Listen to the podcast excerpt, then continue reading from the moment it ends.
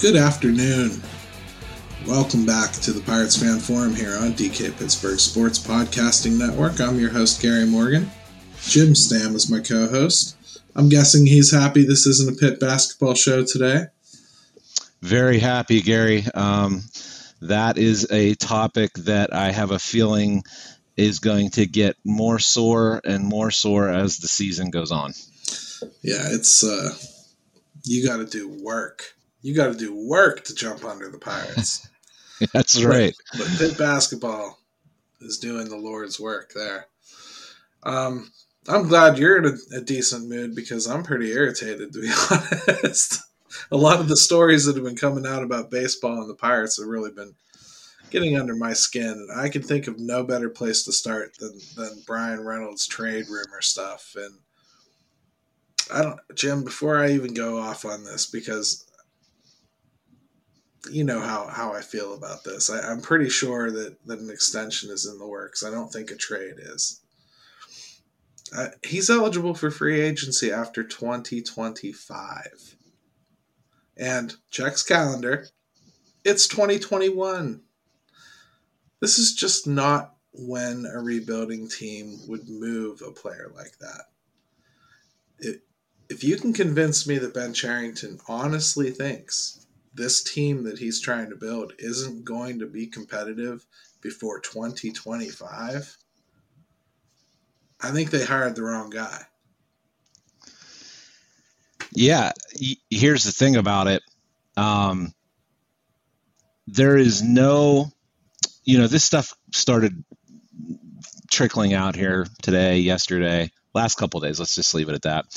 Um, about teams are interested in Bryan Reynolds. Of course. And uh, that that's just it. You know, I think I tweeted something like, you know, this is there's there's nothing to see here. You know, let's just keep moving along. Um, Bryan Reynolds, breaking news, is a really really good baseball player, and he's yeah. under control for a lot of years. And teams are always going to inquire about players like that, and that would be on any team. So um, to me, it's much ado about nothing. I know specific teams were mentioned now. Um, you know, the, the, Yankees. Well, guess what? The Yankees, they think they're in on everybody, and so do their fans. They are in on everybody, and they are in on on on most everybody. Um, can you imagine what that would even feel like? I can't certainly, nope. but no, I can't. but uh, you know, you know, look. I know some somebody today said, "Hey, you know, it's just it's just fun to talk about the possibilities. And I, I look at it like that's not fun to me. A, I don't think it's going to happen. I see a very, very high, uh, you know, chance that it would not. And on top of it, wh- who are you going to get back for Bryan Reynolds that you could hope you've already got Bryan Reynolds? He's Bryan yeah. Reynolds already. The, you, goal, know, the goal is you want to say, okay, I'm going to trade my one really big, nice gold nugget for two little pieces of silver that I hope will grow into big gold nuggets, right? That's the hope. But that's not what you do when you have this much control left of a player and you think it, you're building towards something. It's, you want him included in it. Yeah, it's so, and it's so risky of all the of all the sports. We see it time and time again, and I don't care who you think you've got in your minor league system and how and how positive you are that they are the next big thing. To move somebody that you don't have to move for years for lottery tickets that okay, yes, chances of hitting on those are better than most. They're still lottery tickets. You're you're taking on a ton of risk for almost no reason at this point. Yeah, so you know the reports are basically that yeah, let's catch. Been, teams are asking, and the Pirates didn't just hang up the phone. Basically, they they countered. They said, Well, sure, he's available, but I want these three guys. And it's three guys that any team they respond to is going to go, uh, no, we need a future too, you know, or no, we think that guy's going to factor in next year, or you know what I mean? Mm-hmm. It's it's basically like, hey, give us your Oneil Cruz and your Nick Gonzalez for, you know what I mean? That's what we're asking other teams to do. Ridiculous asks.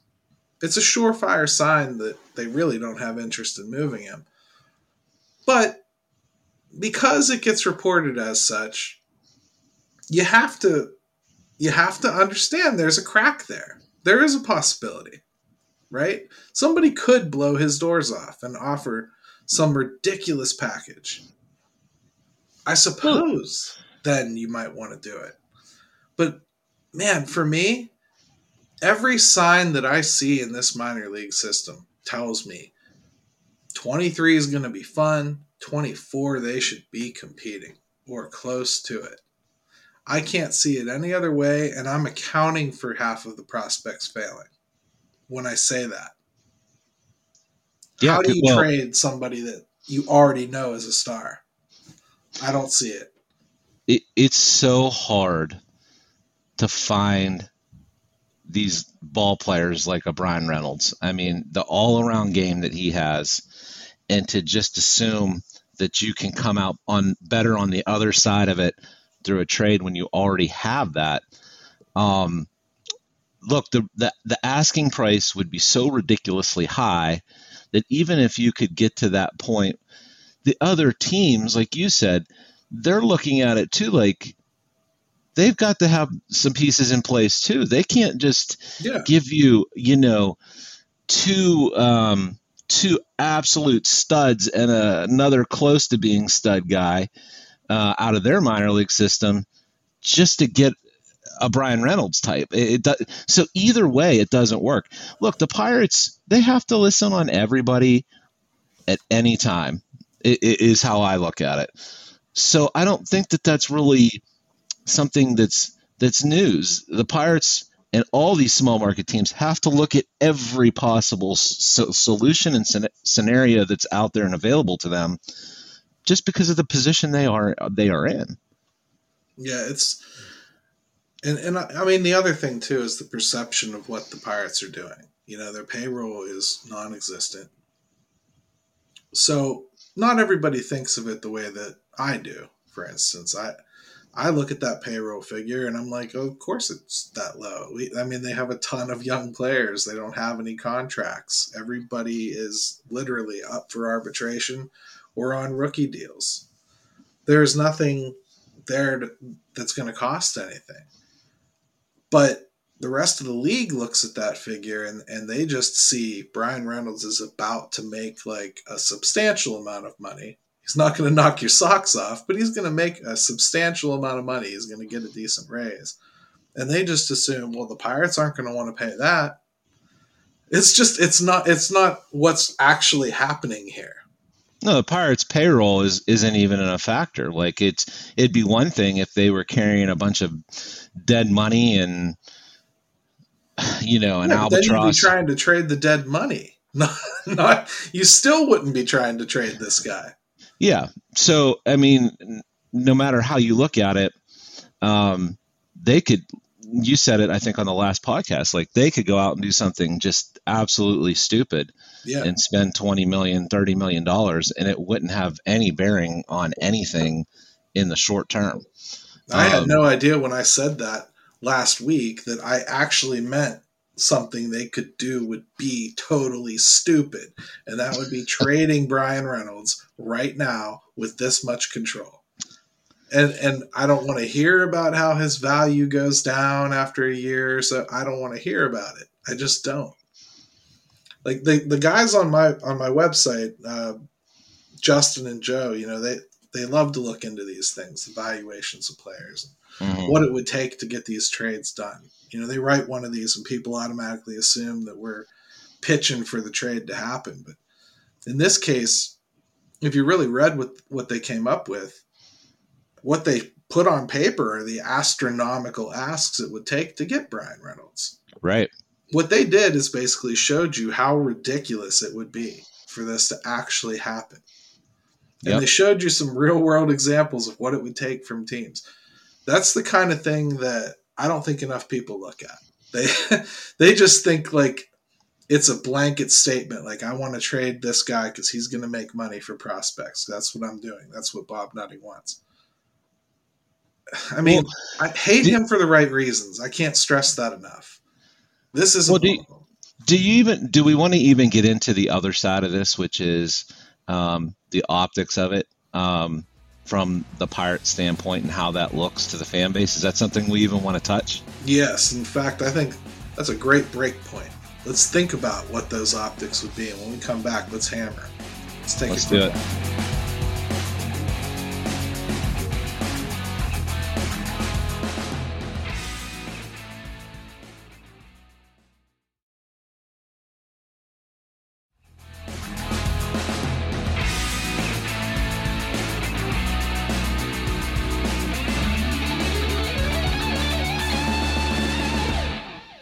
Welcome back to the Pirates Fan Forum here on DK Pittsburgh Sports Podcasting Network. Um, Jim and I were just discussing, uh, I think, from a reason standpoint, why Bryan Reynolds is most likely not being traded. But I think now we need to touch on the emotions a little bit, right? We need to kind of cover a little bit of what this would do to the fan base, even if it was a good move. And I think you have some uh, some thoughts on that, so I'm going to let you start. I mean, obviously, the, the the first thing you think of is everybody that has ever criticized the Pirates, fairly or not, and hammers them constantly. Boy, would you be giving them a ton of ammo to just berate, trash, and look at this organization and say every bad word you want to say about them. Um, so right away, you know, you're giving that aspect of the fan base, and I don't know if it's it's tough to call them fans. I think they still are, but they they hate the Pirates, so I don't know. But I, you, They you hate know, what but- the Pirates would become. yeah, and and and boy, you would just embolden them. I think you'd get more people on that side of things. I think it would be a I think it'd be a big betrayal, um, even if, like you mentioned, even if they got pieces back that made sense. I just don't think they can afford it from the optics side of things. I, I don't think they can do that, even if they're tempted. I don't think that. I, now, when you say something like that, somebody's of course going to throw out a trade to you that um, makes a lot of sense and, and and defy you to say you wouldn't take it, right? You know, so if if Tampa were to say, "Hey, here's Wander Franco and Randy Arozarena for Bryan Reynolds," yes, Obviously, I mean, no, but you know what I'm saying because somebody somebody will say that as soon as you say, "Oh, you can't trade." Yeah, it's not like there's no package out there. there's always a path to it, but within, but you know, obviously, I think people that watch our show, listen to our podcast, they know we like to keep things within the realistic framework of reality. So yes, we could get crazy ideas and suggestions, and of course, but if we're gonna stay within what's not going to get people fired on either side of a deal and how things typically tend to play out Yeah, then that's what I'm talking about. Just so we set the record straight. Yes, you're right. Oh, there's always something that could be done. Uh, and I'll say like one of the teams that's rumored is uh, the Mariners. I can't for the life of me believe the Mariners would do that, and and the only reason I say that is the asking price would be redonkulous. I mean, just absolutely nuts from Mhm. them. Um, possibly even one of baseball's very top prospects, like I think the third prospect out of the top 100. And I believe they would say no to that, rightly, because the Mariners have just gone through this. They're just coming out of it. In fact, they might have arrived early last year, a little bit. they're just coming out of the pain that we're sitting here dealing with again. Yeah, it would be almost counterintuitive for them to do it. If they did it, what they would do is go on a run. I'm not saying it wouldn't help them immediately, but they'd go on a run, and then that run is it. because they'd have to mortgage what what's coming. What could Mhm. actually supplant this team and keep it good for six, seven years as opposed to three or four. I just don't see them interested in something like that. The Yeah. Yankees, sure, they can just buy more. If they, if they want it to happen, sure, why not? Well, and people have been very critical out there of Seattle ownership as well. Um, and I know even some of the players have been critical of their ownership Yep, as far as not acquiring pieces and whatnot. not but bringing again, it- their talent up. Right.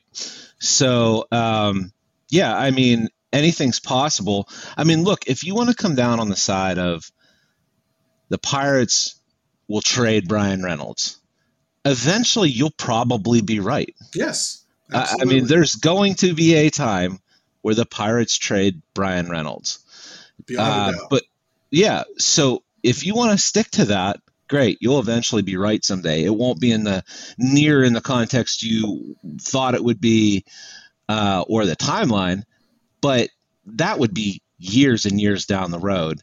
Um, and, and as a matter of fact, the Pirates have done that with plenty of players that they've signed to extensions. It, it's not in the business plan to let them finish out those deals here in Pittsburgh. I'm, I mean, unless you're forced into it, like Unless you're- Yeah, I mean, unless you're forced into it, or a really specific uh, scenario where um, I think they ended up they ended up paying Russell Martin his whole deal. I think, Yes, they or, did. or in um, Cervelli maybe. Uh, Cervelli, they had to release um, because of the concussions and Right, but again, yeah. But, But I yes, so um, and and we're not talking massive. They weren't massive, massive deals either. So right. um, for Pirates, the Pirates. So pirate standards, right? yeah, but uh, so yeah, uh, if people want to keep saying that, yeah, you know what? Eventually, you'll be right. You'll be right, but it's not going to be in. It, it, it's not going to be right now.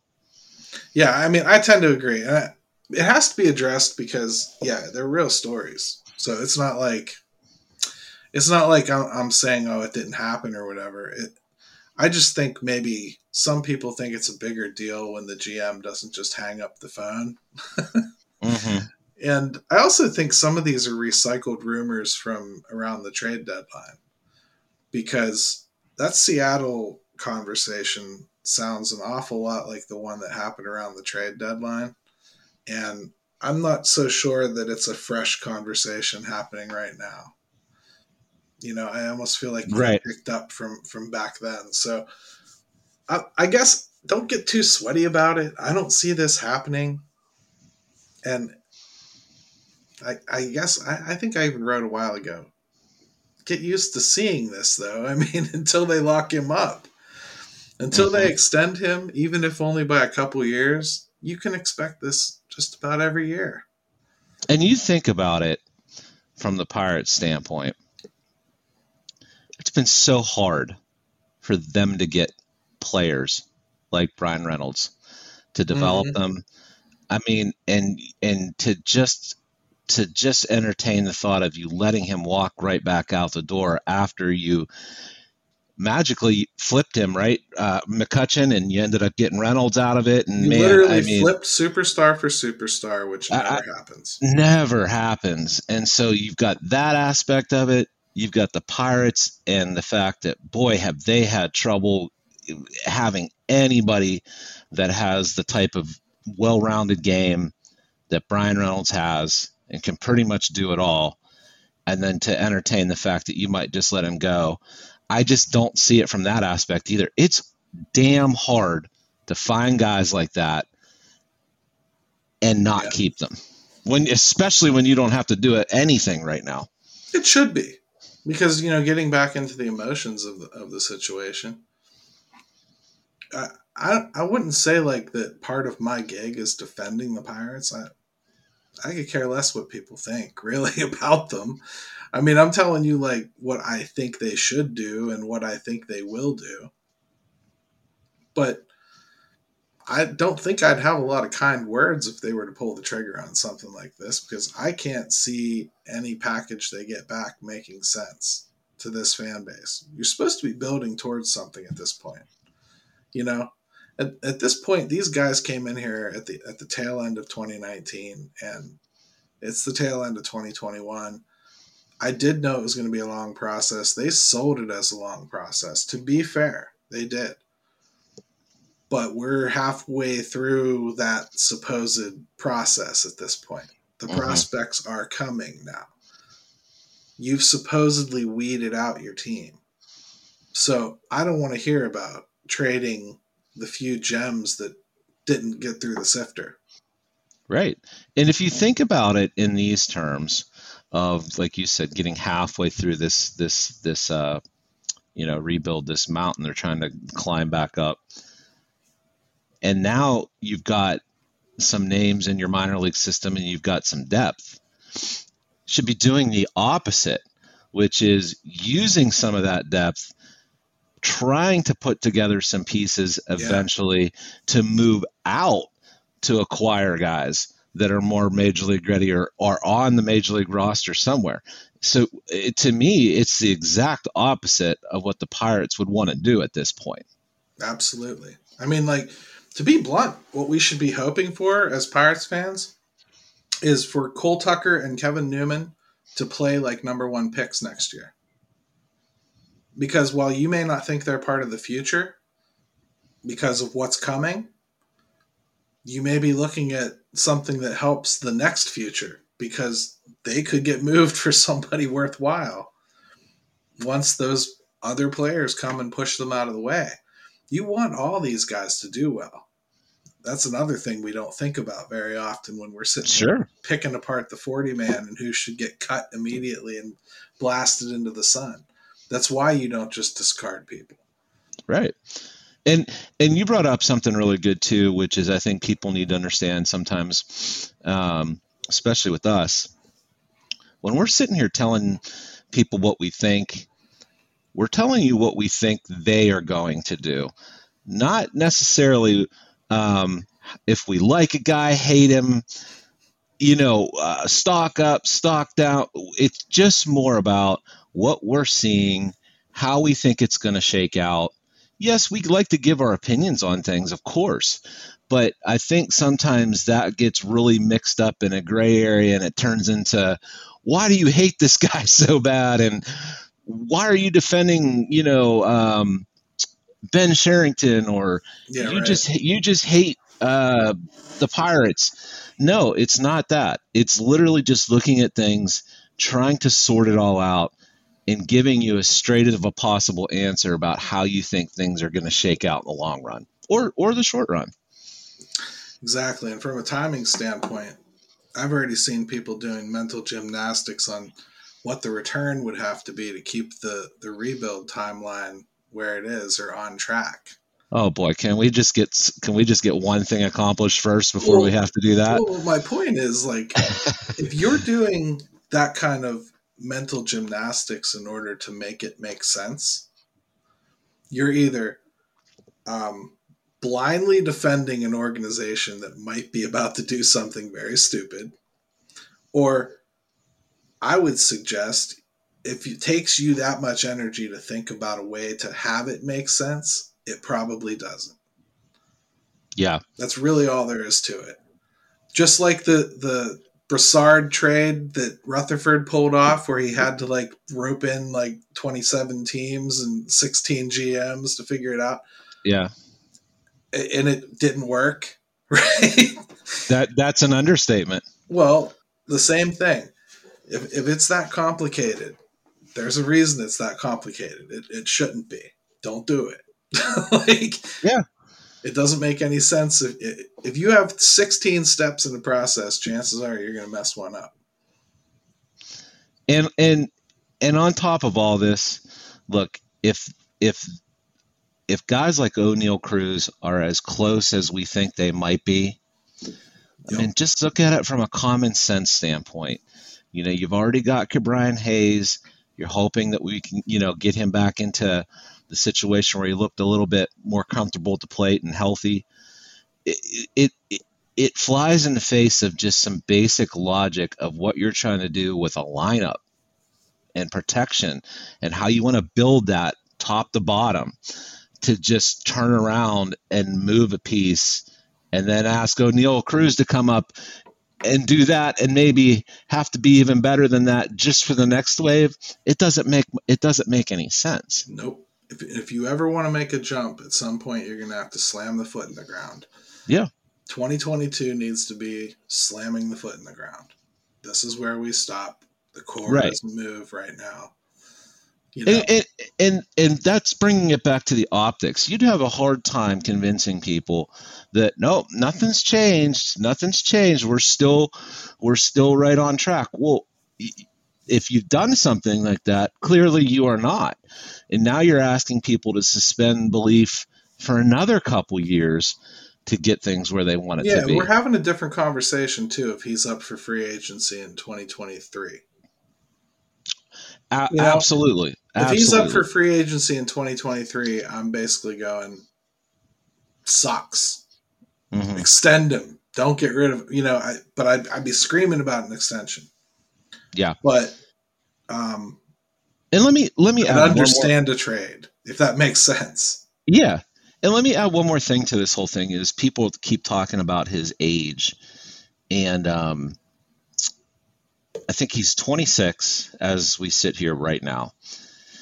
People are acting like he's going to hit 30 and he's just going to fall apart physically. I mean, like, you know, it's he's going to look like Ben Roethlisberger with a hip pad on and a and a rascal. I mean, it's just not. Listen, guys today, that's still that's still the prime of guys' career And of not to, careers. not to mention, I mean, like you know, I don't like to trade on like any insider knowledge on here. We're not newsmakers or anything, but we've gotten to know the family a little bit. This guy don't stop working out. like this No. isn't a, this isn't a guy that, that takes a month off in the off season. That's that's not what he is. nope. I, I'm not worried about thirty at all with him. So No, I think if if people knew the mindset of guys like this and the work that they put in and how little bit of a break they actually take, you'd be hard pressed to sit there and criticize some of these guys because he's one of them where, hey, little bit of downtime, very little, right back in the cage working on things. That's just how some of these guys are built. yeah, and I, I just think uh, I just think it's overblown, but I understand why it's overblown. If that makes sense, and I I, I, I get exactly why it's reported, and I understand why people jump on it on both sides, both being concerned that the Pirates actually might do it, and from the other perspective, teams want a good player, and I, I totally get that too. Yep. Just- it's not it's not like you can make the reports go away. I'm just saying like, hey, you can waste as much time as you like on it. I just don't see it this year. Some people think it's fun to speculate. That's really not my my bag, but uh, hey, have at it if you if you just want to, you know, if you just want to daydream a little bit.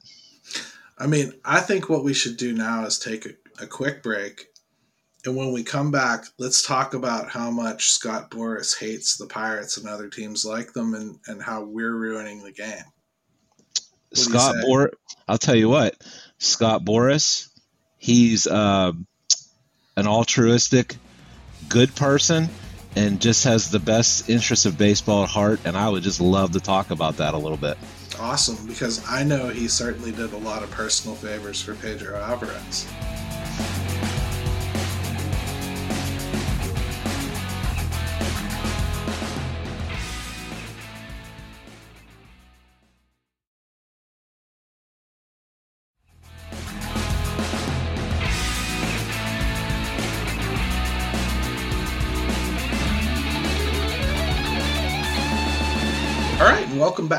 Pirates Fan Forum here on DK Pittsburgh Sports Podcasting Network. Um, first of all, if you if you haven't already listened to it, go back and listen to Thursday morning's uh, daily shot of Pirates with uh, Dejan Kovacevic. He'll probably talk to this a little bit more eloquently than we will. But uh, I just felt like we needed to address uh, the Scott Boras quotes that he that he made the other day. I I, uh, I was blown away by it, to be honest. I don't I don't look at him as a stupid man at all. So I kind of took this as oily. I just couldn't think of any other way to to think of it. It was just a greasy thing, and I'm going to read it. He's a piece of work, isn't he, man? Yeah, I mean, I'm going to read it and then you know a little bit of it, and then we'll talk, and maybe we'll bounce into some other quotes he had here. But first, he started out by saying that uh, baseball is a sport that is a victim of a competitive cancer caused by teams unloading veterans to accumulate draft picks. And the Atlanta Braves World Series title was a direct result of tanking. So, I mean, tanking is, you know, a, a term is relative, but the Braves did exactly what he's saying. They they sold off everything and rebuilt their team through the draft and the international free agent market and trades. So they did. I mean, what did he think was going to happen though? I mean, like he's the one that drove that drove teams into this situation largely. You know, by taking that top 1% of players and having them only be able to go to a few teams, guess what's going to happen? I mean, like, it, it, to me, that was a joke of a comment from a guy yeah. that absolutely knows why it is the way it is. well, let's let's uh, also um, for some people, um, just to give you a quick rundown of Scott Boras. I mean, the most powerful agent, sports agent. Uh, I don't think that that's disputed. I think he's got what Max Scherzer right now. At I least mean, in uh, baseball. Yeah, I, that's a good distinction. Uh, he's got Scherzer, he's got Corey Seager, he's got um, man. There's a couple other huge oh, names. Cole. Name Gerrit, name a big yeah, guy yeah. who's probably got him. I mean, he he is he is the guy when it comes to these huge huge stars in baseball. Um, so yeah, he it's funny. Everything he mentioned in that article were things that only helped him and his players from a standpoint of making more money. That's his you job. Know? Uh, right. Yeah. But what, but what, here, let me ask you this, Gary. What in the hell is Scott Boras doing at the annual GM's meeting speaking for an hour? Uh, you know, like uh, that seems so crazy to me. They probably hate his guts. Um, he because the player union. He, I mean, so you want to talk about Fox in the henhouse? I mean, holy yeah. cow! I know. Um, you know, I, I really I, I don't want to repeat everything that Dejan said because uh, I really do want you to go listen to it there, there are some nuggets in there about Scott Boras that that struck me as, as hilarious. But I think one of the things that bothered me most about this comment was if the, the Braves just basically showed that if you do build it well and you are in a market that can support the talent to stay there long enough to actually get it across the finish line, you can do it this way. So that means teams like and and Boston has done this before too. But that means teams in that level are going to start seeing that as a roadmap too. Everybody thinks they're they're all copying Tampa, but the teams that can spend that are tearing down, like the Cubs just did, and the Braves did in the past, and the Red Sox have done multiple times they come out of the ashes like a phoenix and they are going to take over because then they can spend the money.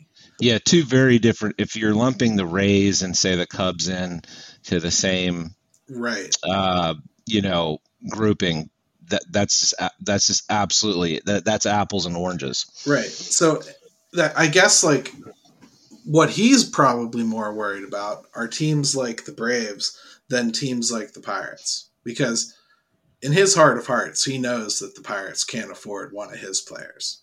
He, yeah, he just knows that. And the Pirates aren't even going to come up in the discussion probably when he talks. Yeah, his problem is that he now knows that teams like the Braves and the Red Sox and you know the Cubs to a degree and the Rangers were seeing rebuilding when they don't have to. And Houston did it, right? In that huge market. They he's they're showing that it can be done and they can win by not participating in his reindeer games for stretches of 3 or 4 years at a time, which eats into his pocketbook and makes his job a little harder. Yeah. That's really all it is. Like Mike said when we had him on the show um, a few weeks ago. DeCourcy. Yeah, the the agents really run this, right? the agents are the ones that want to keep it with no cap because they want to make sure they don't have to work as hard. If he can have seven clients and make triple what he would if he had to represent 20, why wouldn't he do that? Right. Right.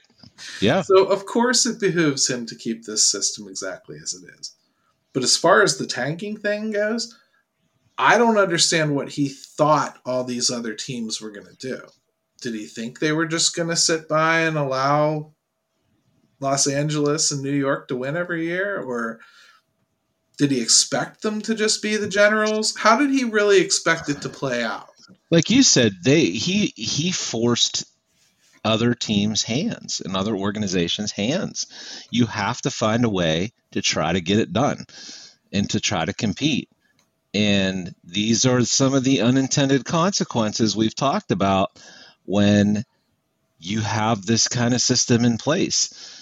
Things look, I think we're two, three years in a row where even like the free agent market has been pretty soft and salaries have gone down there. Well, you know, uh, you would think that at some point some of that would click with him. Yeah. But he's just not going to give an inch. The average and, MLB salary has gone down two years in a row. He doesn't care right. about that because he can't remember the last time he represented somebody that made the average MLB salary. Right. You know, he grabs these kids out of college. He doesn't give a crap what what happens to them until they reach free agency But you can bet for damn sure they're going to reach free agency. Yep. And whether it's good for the kid or not. Everything he talked about, he talked about not wanting a floor. He wants locked in compensation for draft picks. He, you know, all these yep. things um, that directly benefit him and he wants to sit there and talk about the integrity of the game. I mean it's just laughable to hear that from a guy. Like you said he's snake oil salesman. Well the, integrity the other, of the game. The other thing that he was mad about really is that he's calling them 60 day champions. So they're teams that play about 500 ball until august and then add you know a bunch of players from other teams that are tanking and then they win a championship and they beat the teams that that create and, and spend a lot of money doing it with what he called planning and intellect to win over a hundred games, right? So basically, here's the, here's the cusp of that. I'm mad that some teams will see it as not an advantage to carry those salaries all year long if they can just trade for them at the deadline and only pay prorated versions of those salaries and still win. So not only yep. not only does he not like how the Braves got good, he doesn't like how the Braves added on to, to win. So they didn't win right, Jim. yeah, and to suggest that the Dodgers now look, full disclosure, the Dodgers actually do have the intellect. By the way, they, they just they they know what they're doing. They also happen to have a, a wallet that is unlimited in a lot of ways compared to every other baseball team. I not mean, named say, the Yankees. go no further with with the Dodgers than to say they have Trea Turner on their roster, and they still think they should, could, and will sign Corey Seager. yeah, their and their fans expect it. Yep. And one of them will find out how to play second base. That's it. They don't care how much it Yeah. costs. And, and And- and that's fine. It doesn't work every year. I'm not sitting here saying that, that they're winning every single year, but you, you just cannot look at this league and, and see the decisions being made in a city like that versus the decisions being made here. And and just think if he thinks if he says that stuff about teams like the Braves, can you imagine what he says about team, teams like the Royals and the Pirates and things like that in private? I I mean, mean, again, you- I don't think he cares because I I do think that I I know there's not open books, but I do think there's a general understanding that certain teams have certain resources and certain teams don't have certain resources. Oh, sure. I know the reporters like to go out and say that it's all about one two, but I have to figure the agents know better. You know, I have to figure that an agent shopping a player to the Pirates has to understand that you start talking about 20 million, they're probably backing out of the table. You know, that you're not going to get very far in a negotiation with the Pirates when you start talking figures like that No. So they have to know that going in you know? So of course a guy like boras isn't coming here or whatever. But you know he's also hurt players too. Pedro alvarez we mentioned right before the break. But he got some terrible advice from scott boras. You know he really did. He did. and I just think that agents in some ways are starting to run the players a little bit wrong. And what I mean by that is we talked about the average salaries going down in Major League Baseball.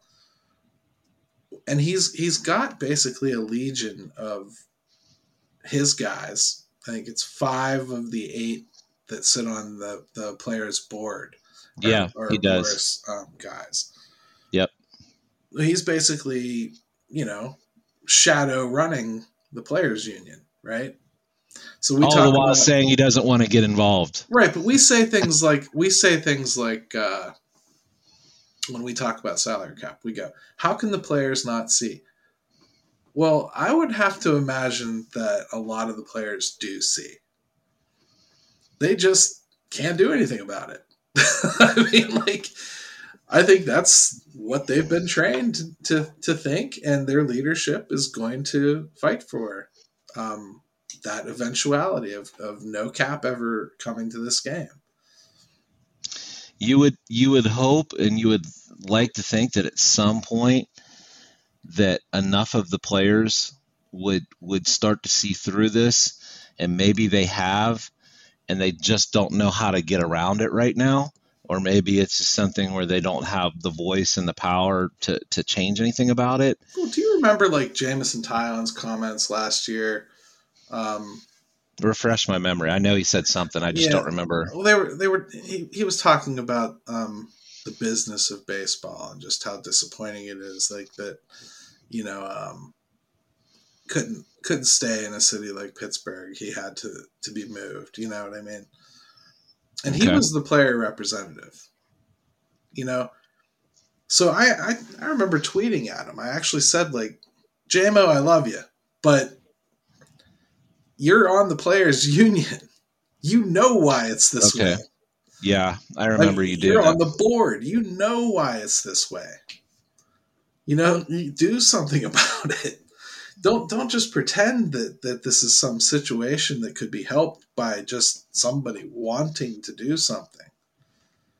It's Yeah, it, it is an odd thing that, like, you know, the way it's structured right now is the young guys the, are, and the lesser names are all the ones that are getting screwed out of this whole thing.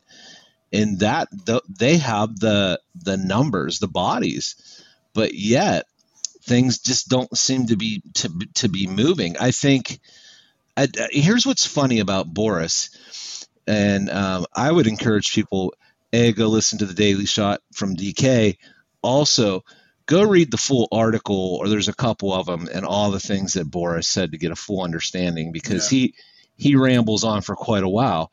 But you know, he says all these things, and then he he he almost ends it with, "We don't ever want a system that rewards being a lesser team." Well, what in the world is he looking at? It's the system the system that is in place is doing exactly that. What is he talking about? So like he helped create this. I don't understand it it'd be like cooking a meal, bringing it out to the table and blaming everybody else as to why it sucks.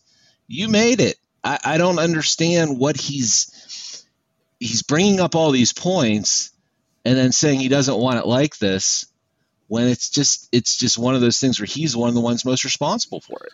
Yeah, and and I don't think he was responsible for this occurring, but you know, the Pirates even when they have stunk, they always used to spend money in the draft, right? Up up up until like um the uh, David Littlefield era where they started taking guys that they thought were signable, right? Oh God. But when Huntington came on, you know, he started just picking guys, you know, and and they paid, they spent money. And then in 2012, they changed the the draft system. They they went to this slotting, and Boras represents a lot of the top draft picks. Did again this year. You know, it's not it's not like we don't know about that. So he lost money with this slotting. All right.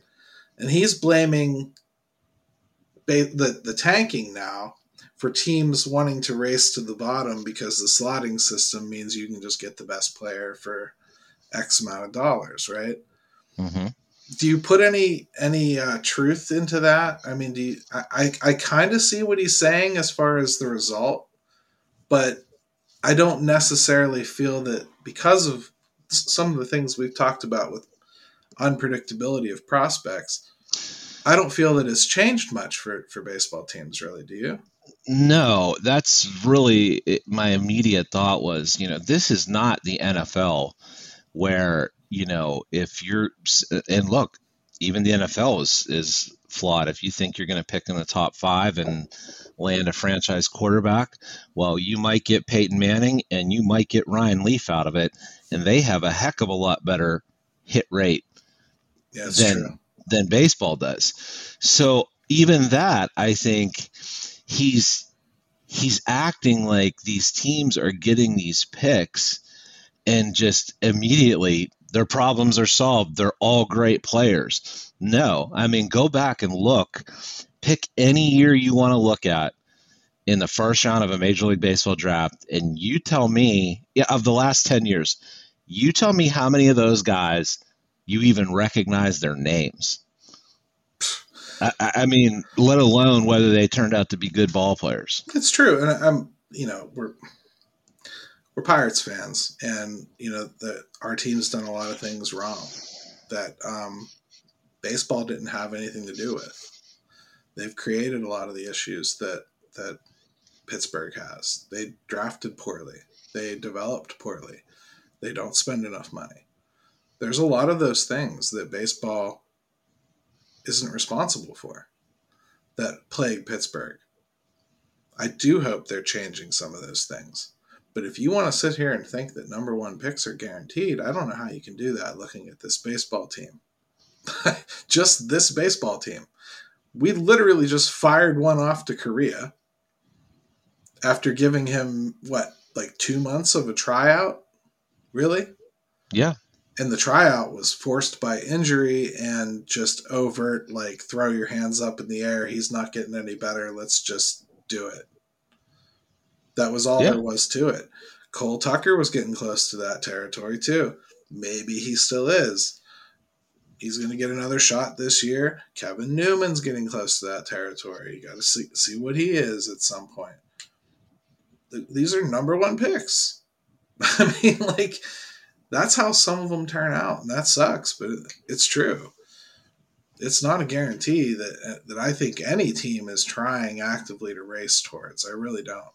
No, of course. I mean, teams look. I mean, if you can get a high pick, great. It does increase your chances, but to the point where he's claiming it's driving teams.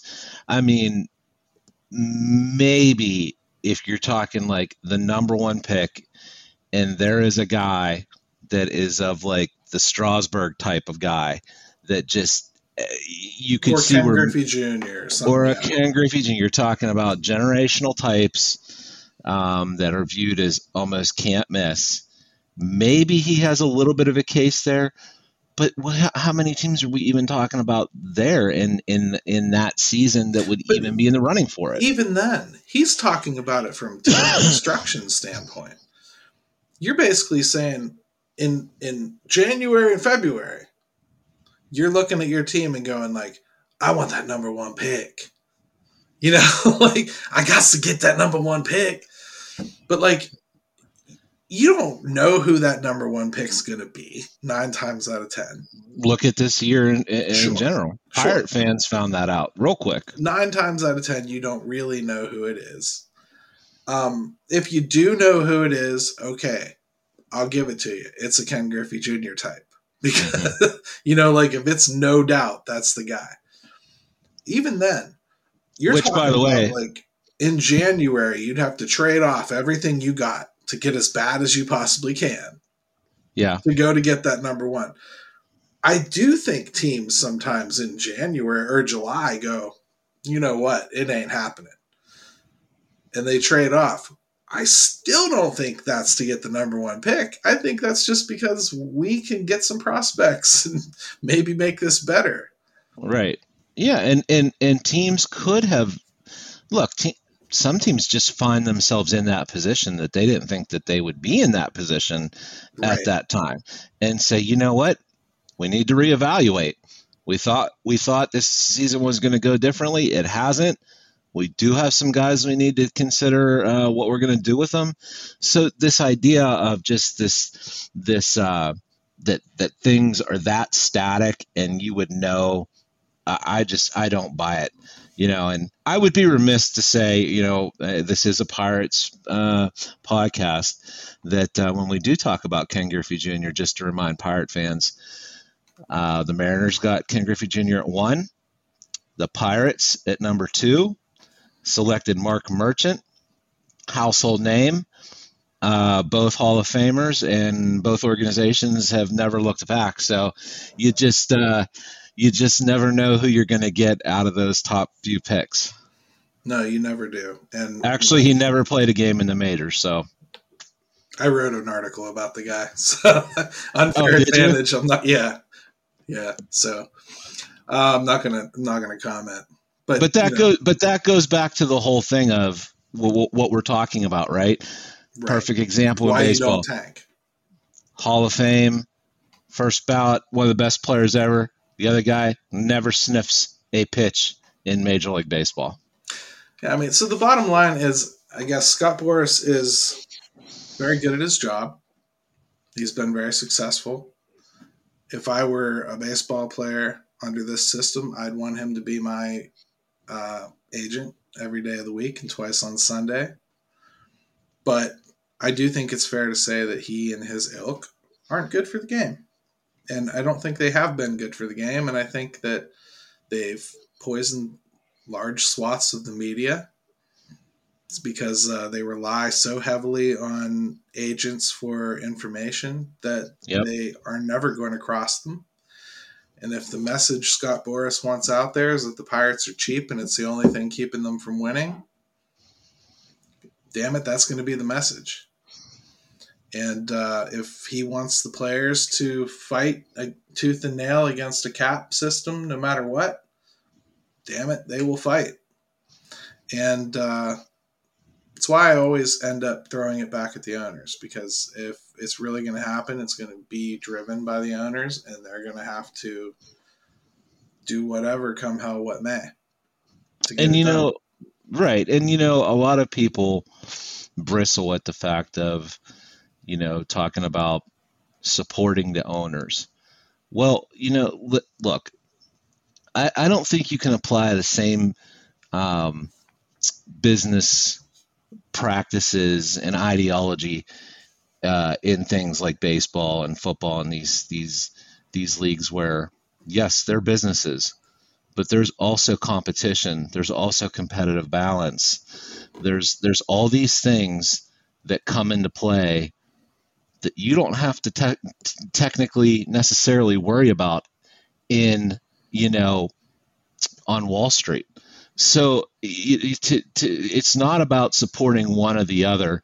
It's just about how it's going to get done and who can really affect the change. And like you said, that's got to come from the owners.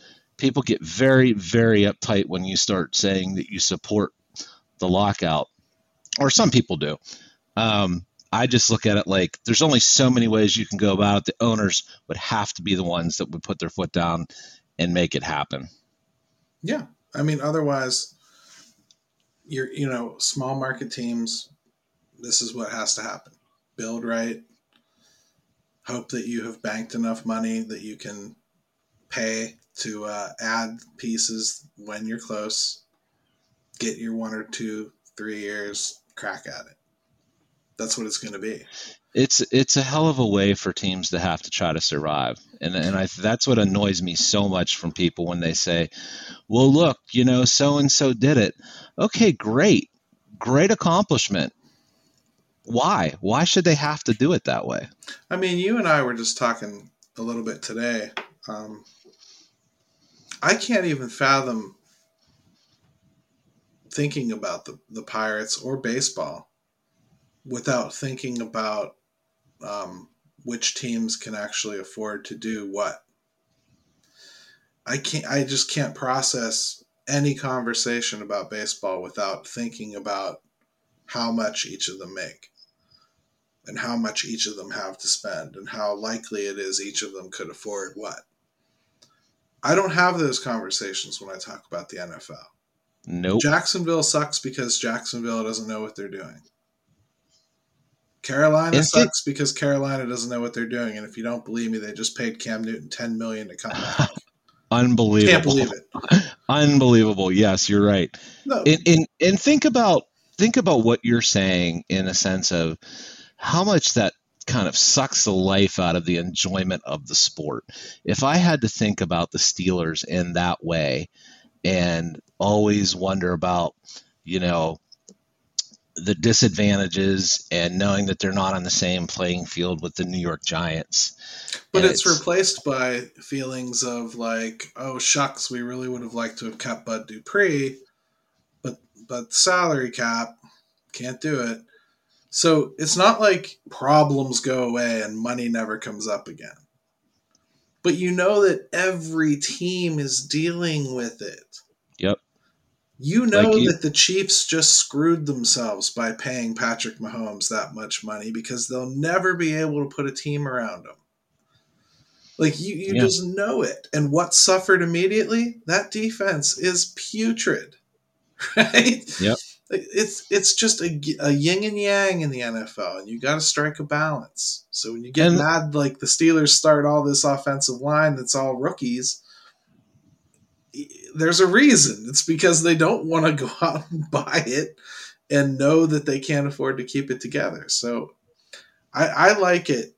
I like the difference in the sports. I like talking about moves and and off season transactions in the other sports because baseball, I know the box I'm locked in. I know that I should care more that the Giants want to sign Anthony DeSclafani than I should care that the Dodgers want to sign Carlos Correa. I, because I know which one my team had a shot at. You know what I mean?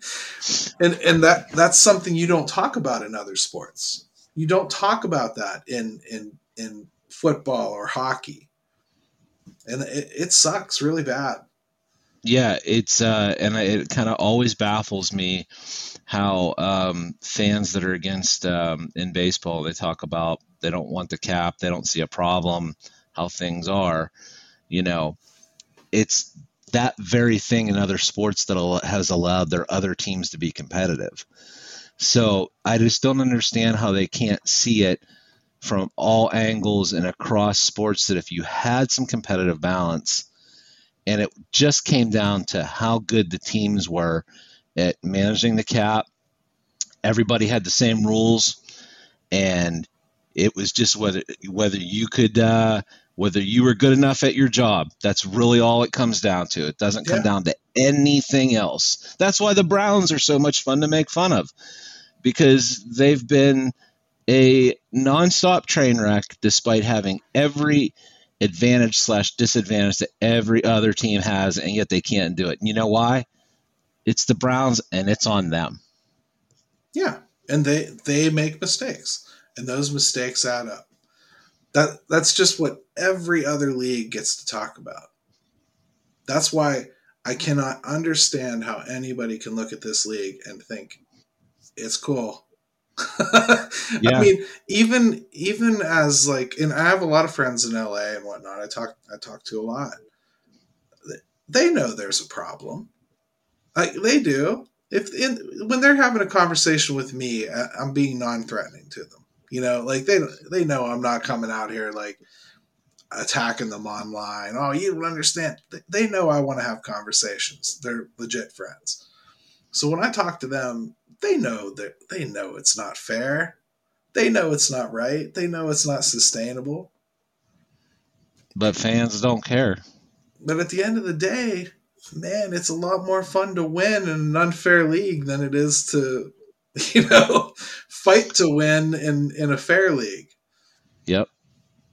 And and and that's what you're going to end up seeing is that you've got, you know, you tune on turn on these games and uh it actually it actually gets me salty when I'm watching a game and I see all these Dodgers fans or Yankees fans and they are just you could tell they're just in their element everything's great huge support for the team and I just sit there and I think man that must be nice.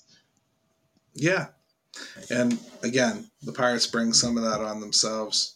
Oh do they ever? Well I never want to pretend that they're not part of the equation but yeah, it's just an it, overall it, problem that it we have to work within that framework.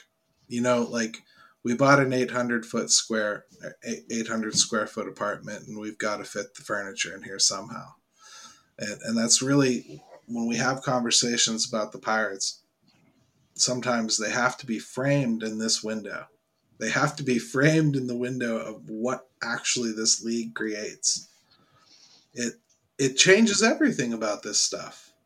I would love to be talking about um, pitchers that are available that we could go out and, and look for because we've got X amount of cap space and you know uh, you'd love to be hearing those kind of conversations. You know, like the Penguins have a goaltender issue still, right? In the eyes of some people.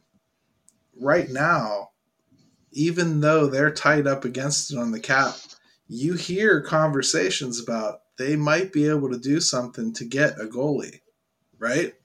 Yep. Pirates can't do something like that. They just can't. They can't go, "Hey, we we might be able to do something here to to to bring in some some help. We might be able to get Clayton Kershaw for a couple years."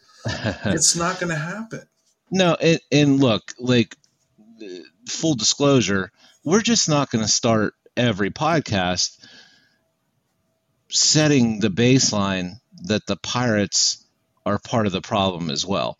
I mean, uh, if, if that if that if that's where if that's what you're looking for, then just go on Twitter, and you'll find plenty of people that that's what they want to talk about.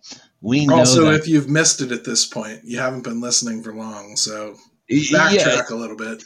Yeah, like so I mean, we know that they're part of the problem. We've discussed it at length. At some point, it's good to start talking about some of the other issues and see if anything is going to come up, especially when there's things like the CBA and things like that that are right around the corner. So, right, because you know, come, come April, no matter what the league does, it's the Pirates' problem. Exactly. So I, you know, the, I just we're not going to be putting out disclaimers every show that yeah, the Pirates have been a mess, and we understand that that, that, that they're a huge part of the problem. But uh, hey, baseball's got their own set of problems that, like you said, I mean, the Pirates going to have to deal with that too. Absolutely, and uh, yeah, man, we pretty much talked about two topics today: Bryan Reynolds and Scott Boras. and I guess the best way to sum up both those topics is thank God Scott Boras isn't his agent. oh, let's now. hope let, let's hope that let's hope we're never watching TV and across the ticker on the bottom you see that and just you know that would be terrible. Oh. So I mean, let's go ahead and wrap up the show, Jim. I think it was a good one. Right. Even though we did miss our friend Graves due to some technical difficulties, we, we were trying to have her on. I was also trying to have my friend Wayne on, but he's a veteran. He forgot today was Veterans Day, so he had to bail too. Well, he deserve he deserves whatever he wants to do on a day like this. Right, and because of that, the fans deserved you and I again alone. So there you go. Deserved it one way or the other, I guess you could say. All right, and hey, since we are recording this on Thursday night, uh, go Pitt. Just got to say that this is a yes. big one. North Carolina, tough quarterback. I'm worried about it. So. Yep. So and, Jim, how uh, do people get a hold of you, brother? Yeah, so uh, basically Twitter all the time uh, at JimStam22 for the city underscore 412, all Pittsburgh, uh, Steelers, Pirates, Penguins, Pitt. And um, it's a good one, man. Enjoy yeah, man. I, I, thought it was good stuff too. Um, sorry I was a little irritable. I think you talked me down on some things, but um, hey, listen to all the shows on the network. Uh, Matt, Chad, and Eddie have been laying down some really good ones lately. Um, if you really like Steelers and, and Penguins, I suggest them and uh, Around the 412. Um, I really like Around the 412 for a quick recap after the game. I like Chad and Eddie for a little bit of Penguins and uh, kind of cross pollinating both of those teams together. Um, podcast on Fifth is really good. Enjoyed that a lot too. So check those all out. They drop every day at 2 and uh, ours is every Friday at two. So check those out. Subscribe, follow, do whatever you'd like to do.